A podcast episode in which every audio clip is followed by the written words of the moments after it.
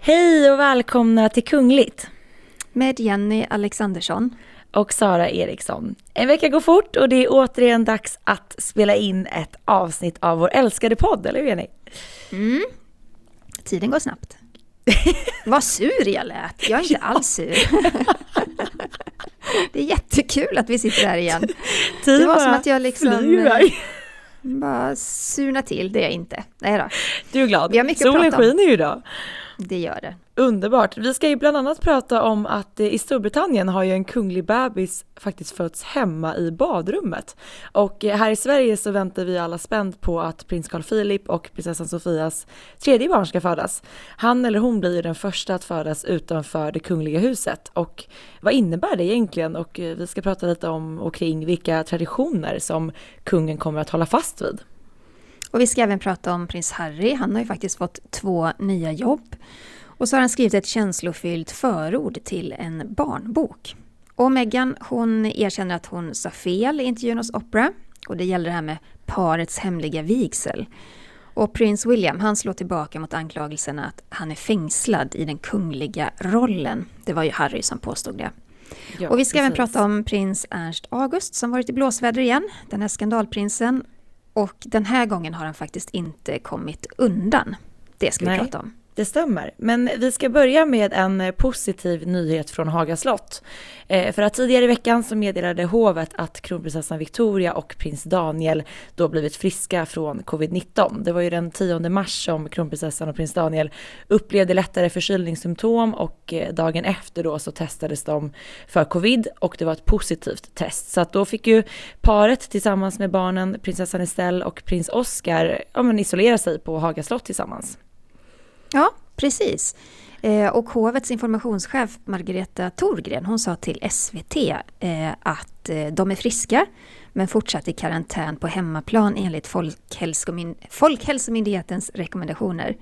Och det passar ju väldigt lägligt. Jag fick faktiskt precis, ja, det har plingat till i min mailbox och jag har fått ett e-mail härifrån Margareta Thorgren.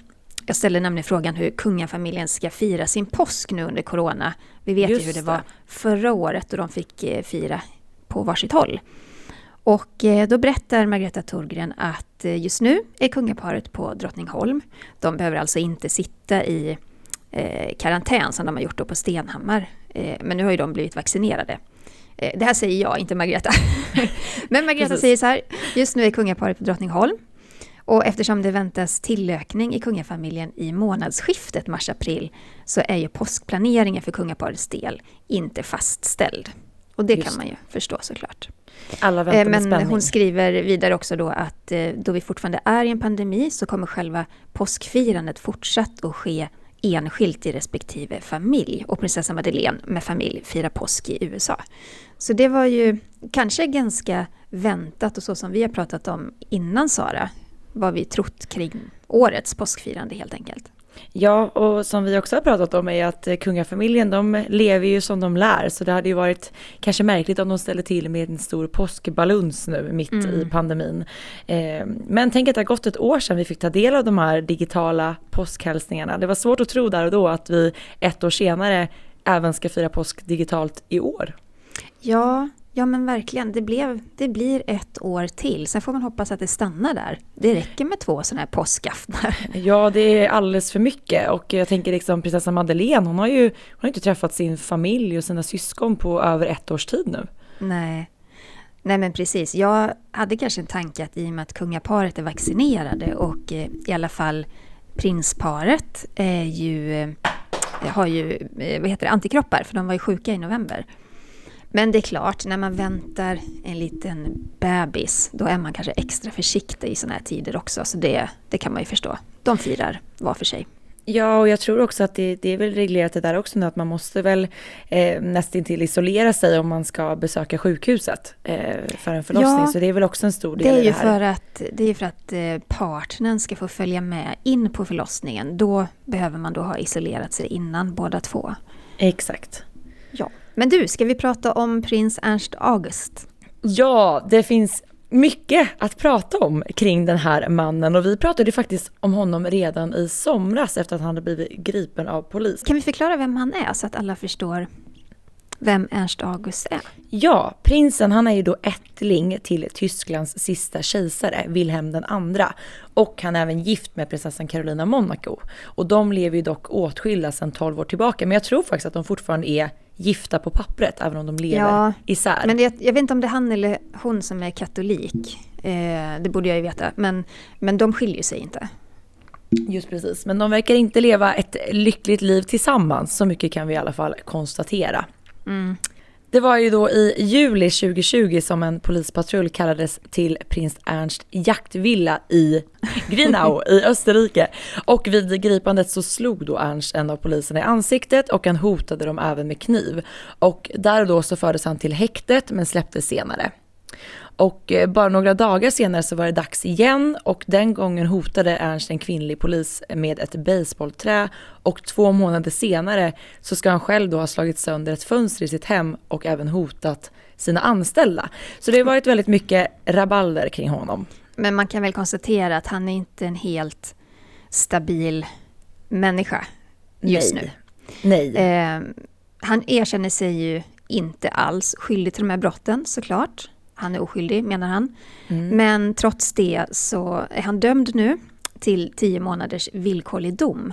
Och han döms även till att eh, han får inte vistas i sin jaktbostad under de kommande tre åren. Och det är ju inte första gången som Ernst August av Hannover ställer till med drama och skandaler. Han har ju en lång historia av konstigheter och skandaler bakom sig och har genom åren fått öknamn som Prins Piss och prins Prygel. Och det får vi nästan förklara för att det här med prins Piss det började ju han kallas efter att han år 2000 urinerade offentligt på världsutställningen. Och det var på väggen till turkiska paviljongen som prinsen slog en drill och sen fick han då betala ett saftigt skadestånd. Eh, han var väl ganska berusad då, antar jag. Eh, Man kan ju tänka sig att det var en liten faktor. Eh, annars ja. så finns det ju toaletter på plats. Det jag. finns toaletter, ja. ja. Men tyska tidningen Bild Zeitung de publicerade bilder från händelsen eh, och prins Ernst August då, han hotade den här kvinnliga redaktören med våld och sexuella övergrepp. Vilket spelades in och eh, prinsen dömdes senare även för det helt enkelt. Ja, och han har ju som sagt även då kallats för prins Prygel och det är ju på grund av alla dessa slagsmål och misshandelsfall som han har varit inblandad i. Och oftast har det faktiskt varit med fotografer då som Ernst August har ansett kommit för nära honom. Eh, så att det är inte första gången det är rubriker kring den här mannen. Eh, Nej, och nu Verkligen inte. Och nu befinner han sig dessutom då i en konflikt med sin äldsta son. Sonen vill sälja, visst är det sonen som vill sälja ja, familjens slott i Marienburg i Tyskland. Och mycket på grund av att Ernst August då har stora skulder. Så vi får väl fortsätta följa det där också och se vad som händer. Ja, det kommer vi att göra. Eh, men apropå rubriker och ett ståhej så känns det liksom naturligt att glida in på veckans Harry och Meghan.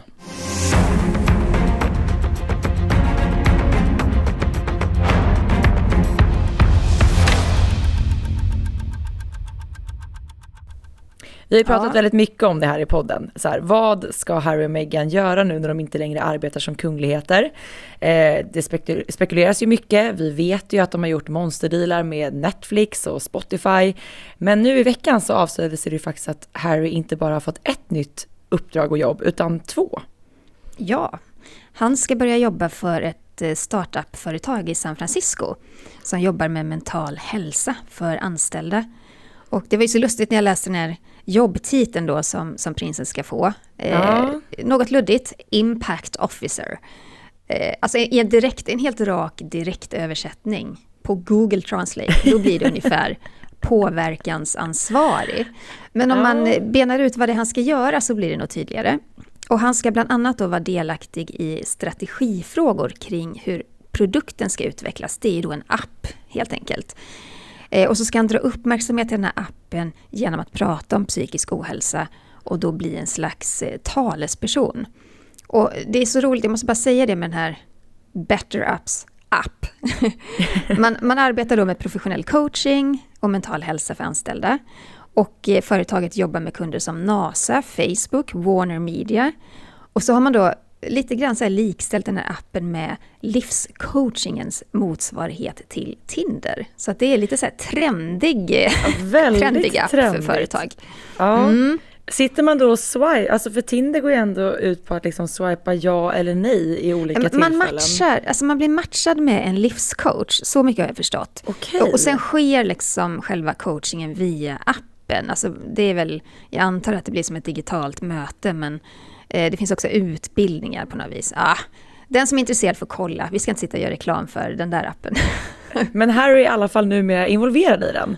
Och eh, han själv har ju faktiskt uttalat, eh, uttalat sig gällande den här nya tjänsten. Han skrev då ett mail till Wall Street eh, Journal där han skrev så här. Eh, citat. Det ger oändliga möjligheter för personlig utveckling, ökad medvetenhet och ett bättre liv. Och slutcitat. Och det är ju vad Harry har faktiskt hintat om att han vill jobba med. Mm. Och han, eh, han har ju varit engagerad i eh, brittiska försvarsmakten innan. Eh, och han hade skrivit ett inlägg på en blogg som Better App har och vad var det han hade sagt där? Egentligen? Han skrev så här, då, eller citat så här, inom marinkåren säger vi det handlar om ett sinnestillstånd. Eh, vi har all, allihopa i oss, slutcitat.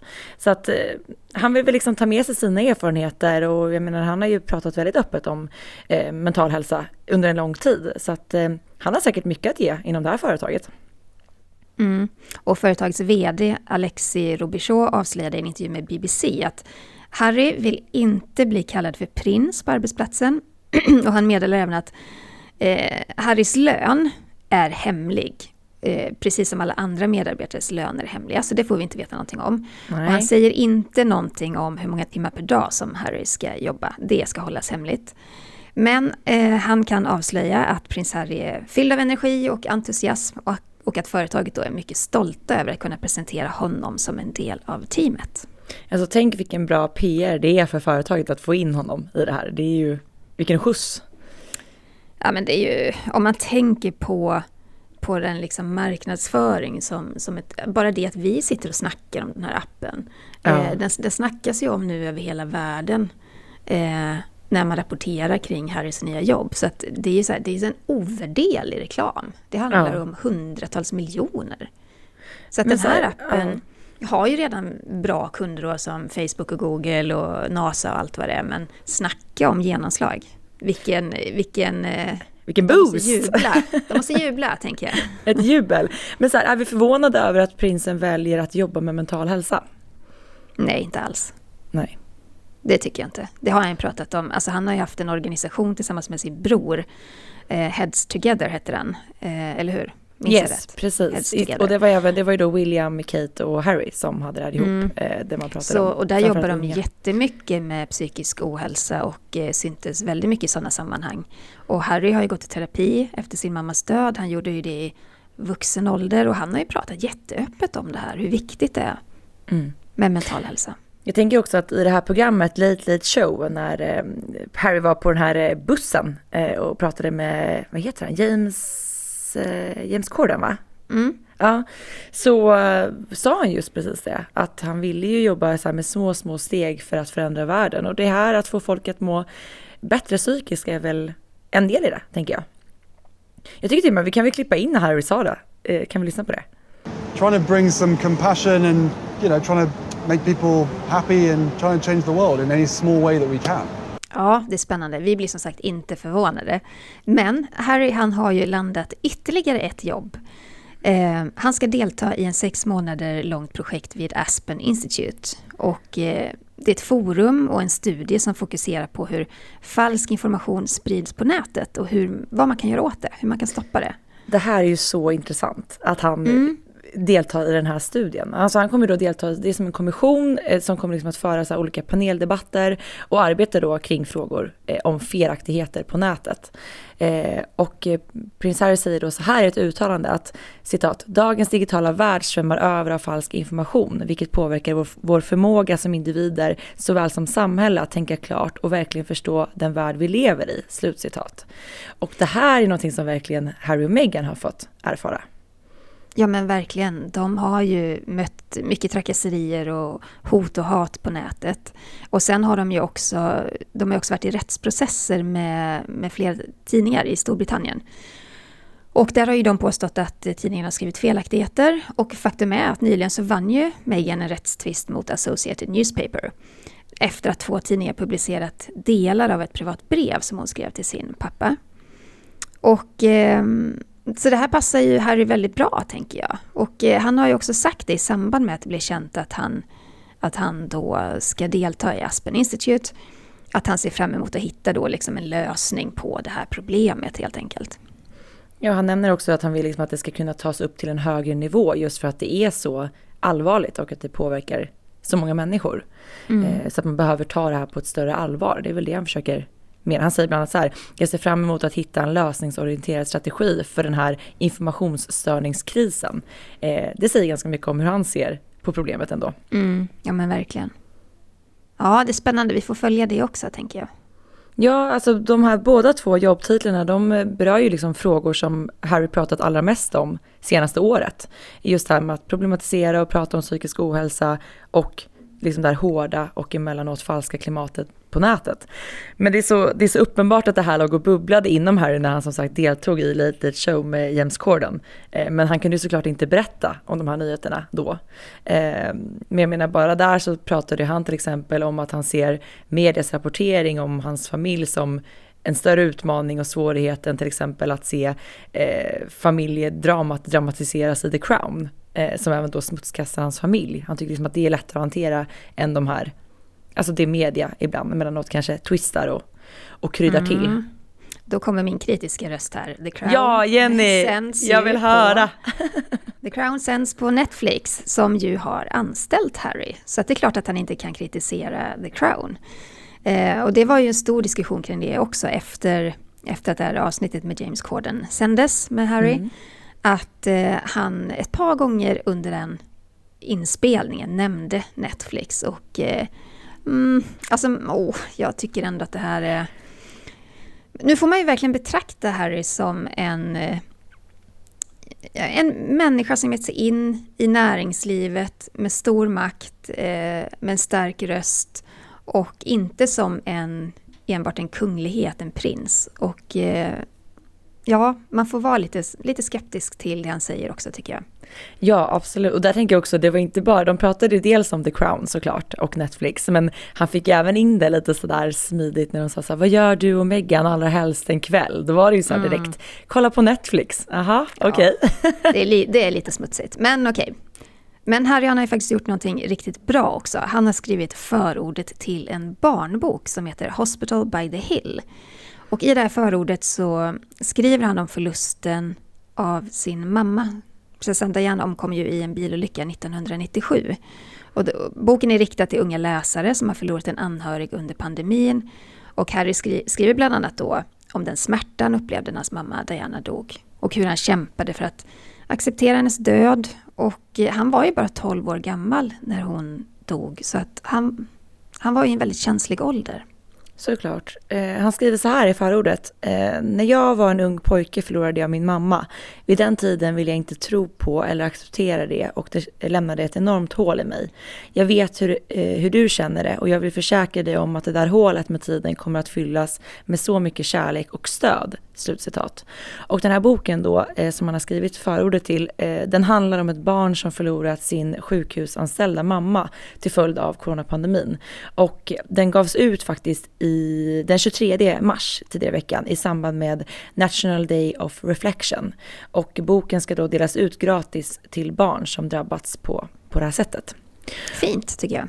Det är väldigt fint och där kan ju Harry om någon relatera till, som sagt han var 12 år gammal när han förlorade sin mamma och har gått igenom enormt mycket eh, längs vägen och fortfarande bearbetar såklart väldigt mycket av det här. Så han om någon kan ju relatera till andra unga som förlorat eh, en nära. Ja, han kan verkligen vara en förebild där. Och eh, med Harry var det ju så att eh, i många, många år så stängde han ju in sina känslor, gömde dem långt in i kroppen. Och det var ju för att hans, eh, han och Williams sorg eh, delades med en hel värld. Så det har han ju berättat också, att när han gick bakom kistan på begravningen så mådde han så fruktansvärt dåligt. det kan man ju tycka är det är riktigt plågeri och, och liksom låta två unga människor få vandra genom Londons gator fyllda med miljontals människor. Alltså det är en helt annan historia. Men jag tror att Harry verkligen kan vara en förebild i det här och det är ju så att eh, har man varit med om någonting riktigt svårt eller trauma, bara att dela den med någon spelar ju roll. Så att jag tror att det är en viktig bok för många barn. Verkligen. Eh, vi hänger kvar vid Harry och Meghan. Eh, vi pratade faktiskt och diskuterade det här i förra veckans avsnitt av Kungligt att paret under intervjun hos Oprah berättade att, eller det var Meghan som berättade att de då hade gift sig i sin trädgård vid Nottingham Cottage eh, tre dagar innan bröllopet. Det var då när de bodde på Kensington Palace. Eh, och de gifte sig då det stora officiella bröllopet 19 maj 2018 men Meghan sa ju då att men vi hade ett eget litet bröllop som ingen visste om. Och det här har ju lett till ramaskri och Engelska kyrkan och ärkebiskopen har ju blivit inblandade i det här uttalandet. Eh, för hade det varit så att paret hade liksom haft en eh, riktig vigsel innan bröllopet så hade ju nämligen det här stora bröllopet klassats som olagligt. Mm. Men nu har de ju fått eh, smaka på konsekvenserna av det här uttalandet eh, och en Alltså de fick ju enormt mycket kritik, det har varit så mycket skriverier om det där. Och nu har en talesperson för Harry och Meghan sagt till The Sun att det handlade inte om att paret eh, vigdes officiellt tre dagar Nej. innan, utan det handlar om att de gav löften till varandra. Och det var som jag, jag tror jag nämnde det förra veckan också, att det måste ju varit en välsignelse eller någonting liknande som Meghan sen bara i sitt huvud gjort om till en vigsel. Det var det alltså inte. Eh, paret gifte sig officiellt den 19 maj 2018. Och eh, jag minns att Meghan sa i intervjun ordagrant så här. Tre dagar innan bröllopet gifte vi oss, men ingen visste om det. Och eh, tidningen The Sun de har även lyckats komma över parets bröllopsintyg som utfärdades den 19 maj, alltså på den officiella bröllopsdagen. Och tjänstemannen som upprättat intyget, han har även kommenterat Megans uttalande och han sa bland annat så här, citat. Meghan är uppenbarligen förvirrad och tydligt felinformerad gällande bröllopet. Slutcitat. Ja, ord och inga ja, ord och inga visor. ja men det har ju verkligen ställt till med rabalder. Alltså ärkebiskopen har ju fortfarande inte kommenterat parets uttalande. Utan... Och det var han som vigde dem officiellt. Precis, ja. Mm. Eh, däremot så har ju väldigt många andra präster och människor inom kyrkan fått ta del tydligen av en hel del förfrågningar från privatpersoner efter Megans uttalande. För att eh, tydligen är det så, det kan vi förstå att i coronatider så är det ju allt fler som väljer och vill gifta sig vid en privat och mindre ceremoni. Eh, men för att få göra det på en plats utanför kyrkan så krävs det då tydligen ett speciellt intyg. Eh, och det här intyget kostar runt 3000 kronor. Och många som tog del av parets intervju hos Oprah tolkade det som liksom att det finns någon form av chans att kanske frångå den här bestämmelsen. Och därför så har Engelska kyrkan nu behövt sätta ner foten för att klargöra hur det går till och vad det är som fortsatt gäller. För att förfrågningarna har bara haglat in efter den här intervjun tydligen. Mm -hmm. Spännande. Så att, eh, det satte fart på en annan fråga, inte bara om det var ett olagligt bröllop, utan även om man kanske kan gifta sig eh, Om man kan göra likadant. Precis. Eh, jag vet eh, också att under den här intervjun eh, hos Oprah så sa ju också prins William att hans bror, nej prins Harry, att hans bror William känner sig fångad i rollen som blivande kung. Och det var i det här sammanhanget att Harry pratade om att eh, Meghan har räddat mig från den här kungliga bubblan. Eh, men det är ganska hårda anklagelser att samtidigt peka på sin bror och säga men han, han är också fångad i den här rollen. Och nu mm. har William slagit tillbaka. Eh, det är så att en, en nära vän eller en, en källa nära William har berättat för Sunday Times att nej, William känner sig inte alls fångad i rollen som blivande kung. Citat, han har accepterat sin roll och den väg mot kronan som ligger framför honom. Han ser mycket upp till sin farmor och den plikt han har inför kronan. Slutcitat. Ja, och i samma veva så framträdde även en annan källa som hävdar att William då har ansett eller ansåg att Harry och Meghan förolämpade drottning Elizabeth när de då på ett enligt honom då respektlöst sätt svarade drottningen gällande hennes bestämmelse om att de inte längre får bruka kungliga titlar i affärssammanhang. Eh, och där förstod jag det som att det handlade väldigt mycket om den här hemsidan som vi så ofta har pratat om. Eh, du vet som eh, Harry och Meghan publicerade där det var mycket bilder på eh, framförallt drottning Elizabeth och det var citat och så vidare. Eh, och en jättestor bild på prinsessan Diana på startsidan också. Just ja. Men sen var det ju också det här eh, eh, Eh, pressmeddelandet som Harry och Meghan skickade ut så fort drottningen hade kommit med sitt beslut om att de inte får bruka titlar. Nej förresten, nu tänker jag på det här med eh, att vara i kunglig tjänst. Precis. Det här, det här hände innan, eller hur? Ja, precis. Det här var ju, vad blir det? Det var alltså januari 2020. Då var det första här meddelandet på Instagram från Harry och Meghan om att de ville bli så kallade senior royals. Mm. Eh, sen slog drottningen tillbaka med att de absolut inte hade kommit fram till någonting. Och därefter blev ju den här formen av paus och prövåret. Eh, Men vad är det då de, du menar att eh Därför att William tyckte att, eller William ansåg att det var väldigt respektlöst att de ville då direkt prata om att de skulle vara senior royals och inte vara en del av kronan. Men samtidigt dundra upp en hemsida som egentligen surfade på hela den vågen. Ja, du menar efter, alltså även efter att drottningen sagt att de får inte använda sina titlar skulle de Precis. ändå ha kungliga teman Exakt. på sajten. Ja, ja och det tyckte liksom William, att, eller han tyckte att det var förolämpande gentemot drottningen då när de ändå hade sagt att de inte ville vara mm. en del av det hela. Och det kan mm. man ju förstå.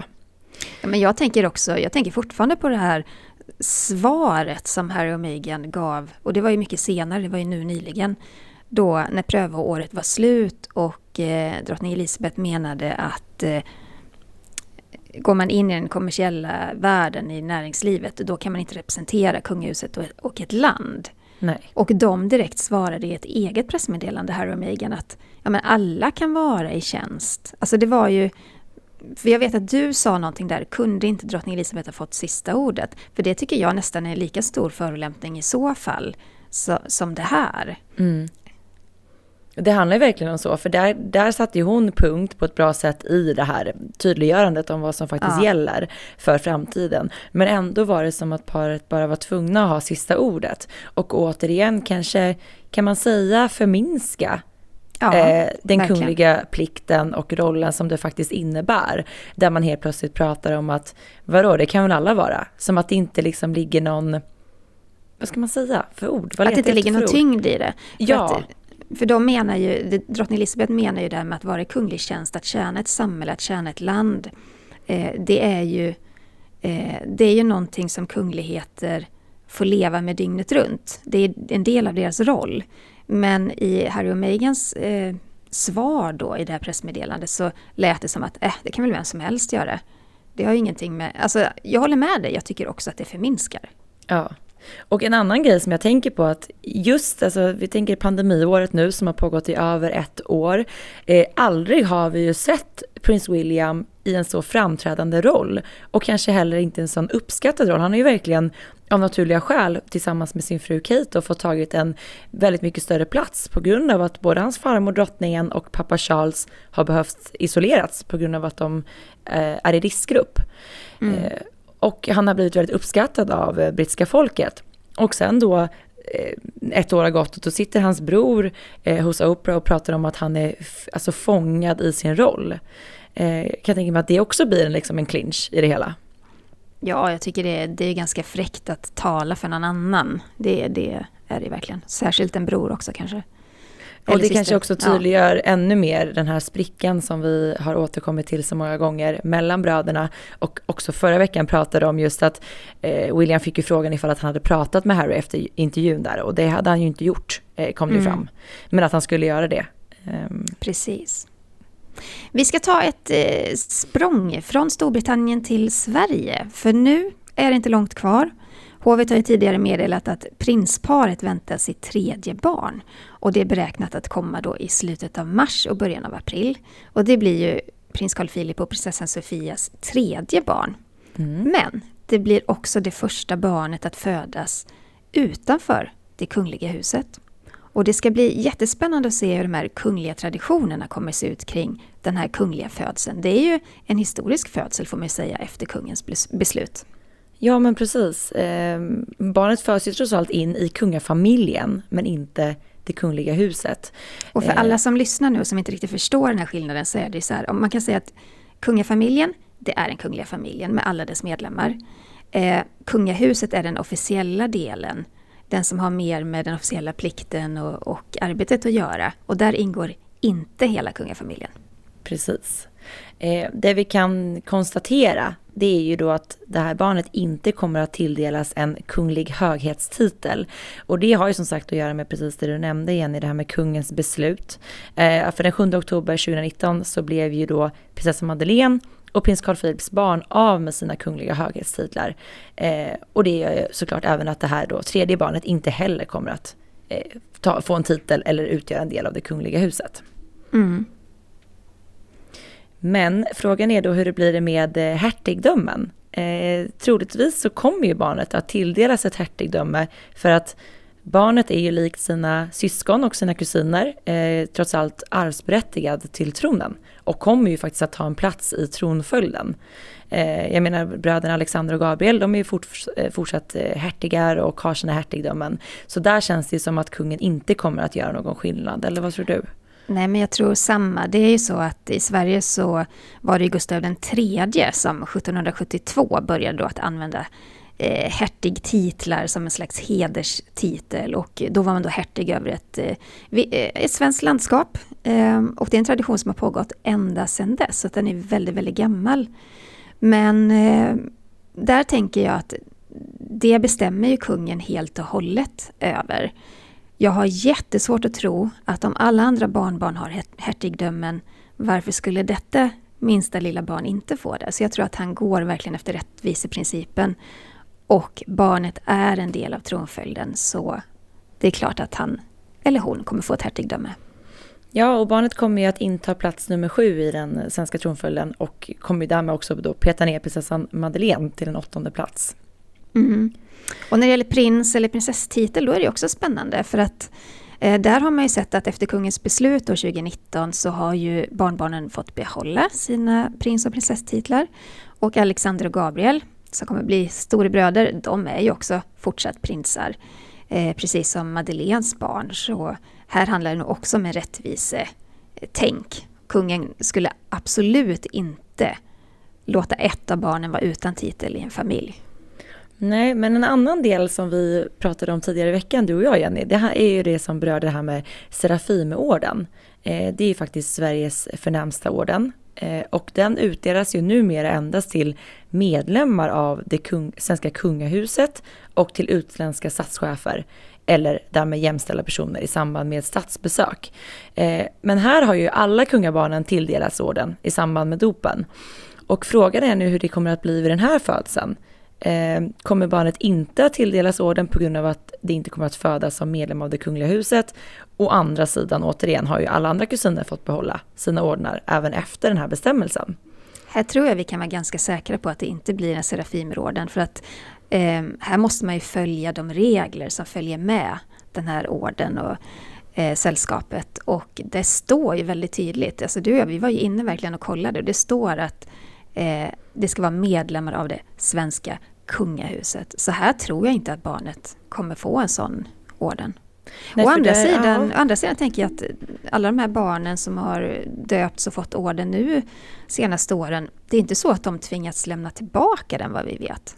Nej, det är ingen information vi har nåtts av i alla fall och det var ingenting man redogjorde för i samband med det här beslutet i oktober 2019 heller. Och vet du, det här, måste vi, det här måste vi eh, rota titta lite i. För de, de här barnen är ju inte medlemmar i kungahuset längre. Får de då behålla sin order? Mm. Vi ställer en lyssnarfråga till oss själva helt plötsligt. Ja, det, det, där ska vi kolla upp. Det är jättespännande. Ja, men det är det och det ska bli väldigt spännande att se hur man kommer resonera. För att säga då att det här barnet inte tilldelas en orden, då kanske det andra också blir ifrågasatt. Men varför har de andra barnen fått behålla dem? Eller har de fått Eller? tillbaka dem? Vi ska, vi ska kolla upp detta, vi lovar. Vi kollar upp det, det här och återkommer. Vi får ställa mm. en fråga. Ja. Vad har vi för andra traditioner kring kungliga födslar och vad, vad tror vi om dem? Jo, men det finns en väldigt tydlig eh, gång kring när ett kungligt barn föds. Det, eh, för det första så blir statsministern alltid informerad först. Eh, och det skickas ut en kommuniké, alltså ett pressmeddelande. Och då är det riksmarskalken som meddelar ja då, rikets ledning om födseln. Och eh, sen publicerar man den här också så att resten av världen får se den helt enkelt. Och det kommer ske i det här fallet också, för barnet är ju arvsberättigat kronan. Och eh, som med alla kungliga barn så sker det en vittnesbekräftelse. Den hålls dagen efter födseln. Om födseln inte sker en lördag, då hålls den följande måndag. Och det är ju lite spännande för att eh, det är ju överhovmästarinnan, det är statsministern, det är talmannen och vem är det mer? Riksmarskalken som då ska titta på det här lilla barnet. Och sen så skriver de under ett dokument med sigill att det här är ett äkta kungligt barn. Väldigt gammaldags tradition. Ja, låter, när man pratar om det så är det så att det låter så otroligt eh, old school, men det är ju ja. så traditionerna ser ut. Ja, och det eh. kommer ifrån den tiden där, där, man, där det var så noga med att det inte skulle vara ett oäkta barn. Och många av de här dignitärerna fick då sitta i rummet bredvid den här stackars blivande ja. modern som skulle i födslovånda då få, få ut det här barnet och sen skulle då de här gubbarna titta på barnet och bekräfta att det var ett äkta barn. Gammalt, gammalt. Gammalt, ja. gammalt. Man undrar också lite om det, jag tänker det här barnet kommer ju födas nu mitt i pågående pandemi. Eh, mm. Frågan är om hur det löser sig då, digitalt? Är det någonting tror vi? Nej, jag tror man gör som i USA med prinsessa Madeleines barn. Eh, Leonor, hon föddes ju i USA. Att där är det läkarna som bekräftar och som intygar att barnet är ett kungligt äkta barn helt enkelt. Jag tror Just man gör så. Och vanligtvis så hålls ju också en konselj där kungen informerar regeringen om så här titel och namn och tilltalsnamn och som sagt då tilldelat eh, hertigdöme eller hertig, hertiginnedöme för den här tronarvingen. Eh, frågan är hur det kommer att ske i, i den här pandemin. Alltså, antingen blir det digitalt eller så gör man som, som vid andra sådana informationsmöten att, eh, eh, att ministrarna de sitter varannan stol helt enkelt. Man håller lite avstånd. Det här blir liksom en historisk födsel på många plan. Ja, eh, Dels verkligen. är det liksom det här med att det gift, eller gift eh, föds utanför det kungliga huset och också mitt i en pågående pandemi som liksom ställer till det för alla typer av traditioner, så även kungliga födslar. Mm. Men salutering blir det ju säkert i och med att det är ett kungligt barn. Eh, ja. Och Tedeum det är en eh, tacksägelsegudstjänst.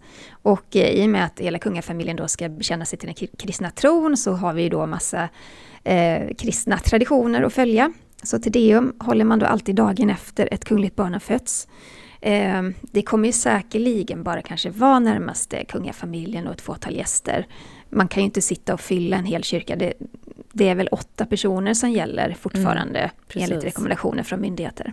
Men jag tänker, vi såg ju nu för några, eh, några veckor sedan när eh, kungafamiljen, eller kungaparet och eh, prinsparet och prinsessa Kristina hennes man deltog vid den här eh, minnesgudstjänsten i Drottningholms slottskapell. Och då satt de ju så med väldigt stor avstånd till varandra.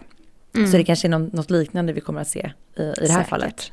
Ja. Det som också är intressant när man tänker på det här, det är ju det här med dop. Eh, det har ju faktiskt varit en omdiskuterad fråga även tidigare, när då barnen ändå föddes in i det kungliga huset med kungliga höghetstitlar. Eh, SVT då, var det både Madeleine och prins Carl Philips barn som man pratade om att de inte skulle då sända dopet, men fick ju väldigt mycket kritik faktiskt. Eh, vilket gjorde att de till slut gav med sig och ändå gjorde en, en dopsändning kring det här. Mm. Eh, frågan är ju hur det här kommer att bli. Eh, om det överhuvudtaget blir ett stort, eller stort, men det är ändå ett större dop. Eh, och om det kommer att tv-sändas. Vet du, här har ju kungen lite tur tänker jag. Ja, Eller kanske, kanske det. kanske SVT. För jag, jag tänker så här att om det nu är det första barnet som föds utanför det kungliga huset och man vill hålla det mer nedtonat så är corona en jättebra ursäkt för att göra det.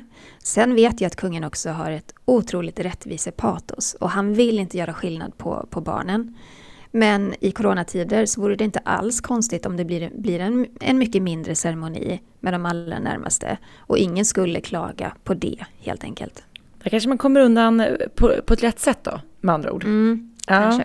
Vi ska stanna kvar vid det här med kungliga bebisar, för det är ju faktiskt så att det i Storbritannien har fötts ett eh, kungligt barn och det skedde också väldigt dramatiskt, eller hur Jenny? Verkligen, det är Mike och Sarah Tyndall. Och Sarah hon är ju då dotter till prinsessan Anne, så hon är drottning Elizabeths barnbarn.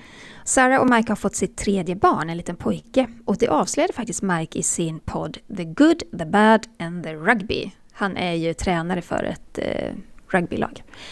Och han berättade att förlossningen blev oerhört dramatisk. Och barnet föddes hemma i badrummet.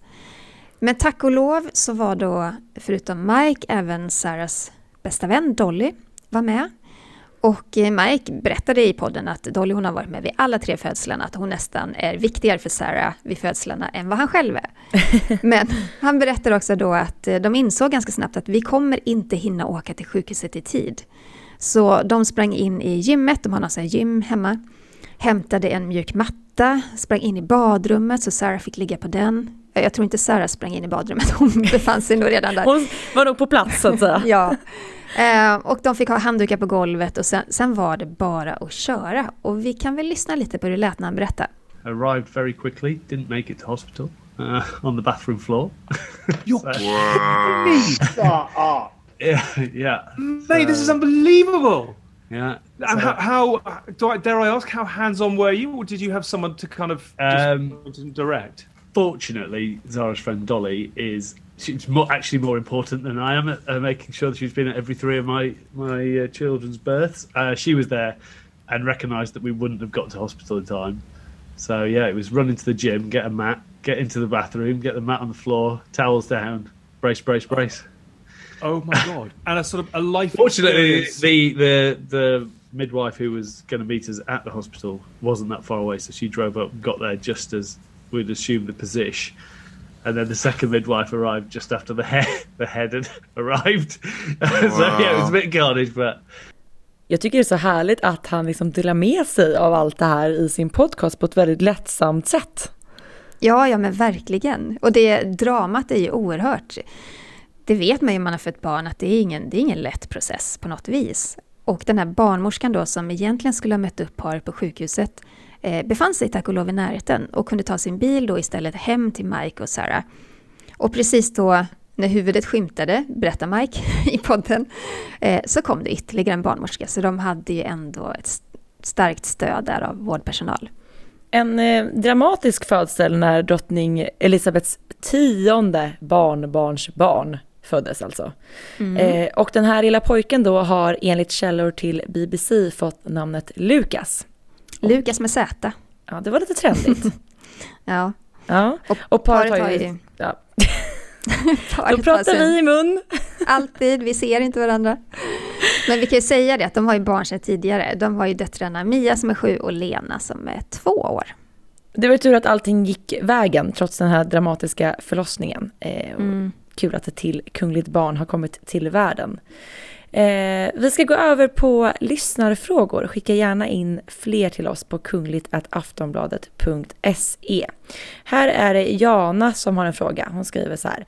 En fråga jag tänkte på då min son frågade mig om jag visste vad kungafamiljen i Storbritannien heter i efternamn. Använder alla kungahus efternamn? Hittar inte varken norska eller danska kungahuset. Kan inte ni berätta lite vad kungahusen i Europa har för efternamn? Ja, absolut. Men eh, jag vill bara flika in där först och främst att det är inte så att kungahusen använder efternamn. De tillhör en ett. Alltså de tillhör en, det är ett släktnamn, en ett. Man brukar säga så. Men det är också så att visst, absolut, moderna kungligheter använder absolut som till exempel Bernadotte i efternamn när det behövs. Om, eh, på körkortet eller, nej förlåt, inte på körkortet, men eh, om de till exempel skriver in sig på eh, universitetet eller om eh, ja, sådana sammanhang, då kan de absolut, då kan det heta, då kan det stå eh, Madeleine Bernadotte istället för hennes kungliga höghet, prinsessa Madeleine. Men de använder Ja. till exempel inte liksom efternamn som att man presenterar sig som så. Nej, Alltså, verkligen inte. Det händer ju inte. De, eh, de namnen är ett ett-namn, ett släktnamn. Vad har Och i? Storbritannien, jo, i Storbritannien så har vi Windsor. Det tror Mm. jag alla är bekanta med nu efter The Crown. Eh, I Sverige är det släkten, eller ätten Bernadotte. I Danmark har vi ätten Glücksborg. Norge, Schleswig-Holstein, Sonderburg, Glücksborg. I Spanien, Bourbon. Och i Nederländerna, Nassau-Oranien. Det är tur att de i Norge inte behöver använda sitt ett-namn när man ska presentera Ja. sig. För det hade tagit någon minut varenda gång. Schleswig-Holstein, Sonderburg, Glücksborg. Ja, Men det är flott. tjusigt. Mm, Väldigt verkligen. tjusigt. Här har vi en annan fråga och det är Karin som undrar var drottning Margareta, Margrethe av Danmark för det mesta bor.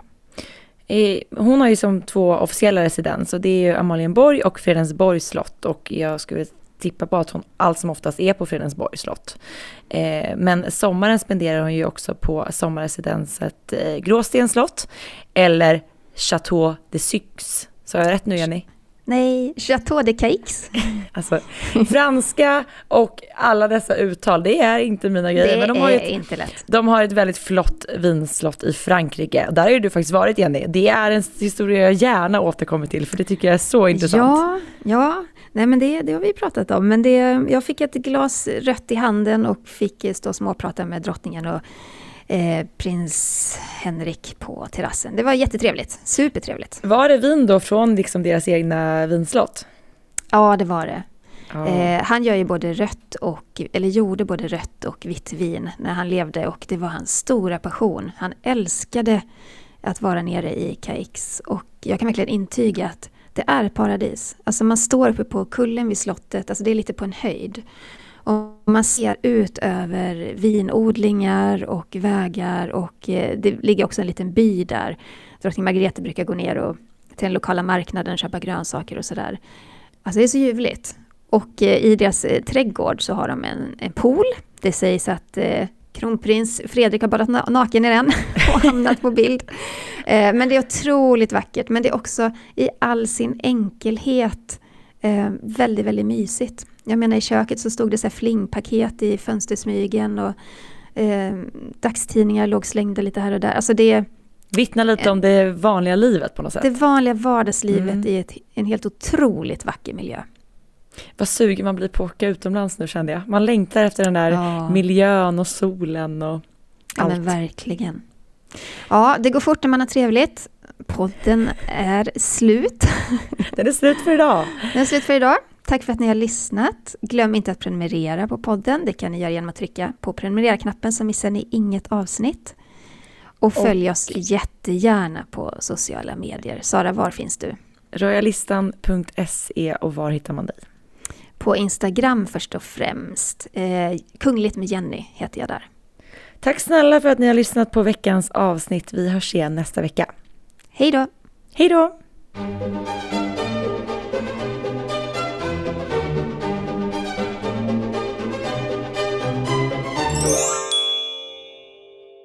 Du har lyssnat på en podcast från Aftonbladet. Ansvarig utgivare är Lena K Samuelsson.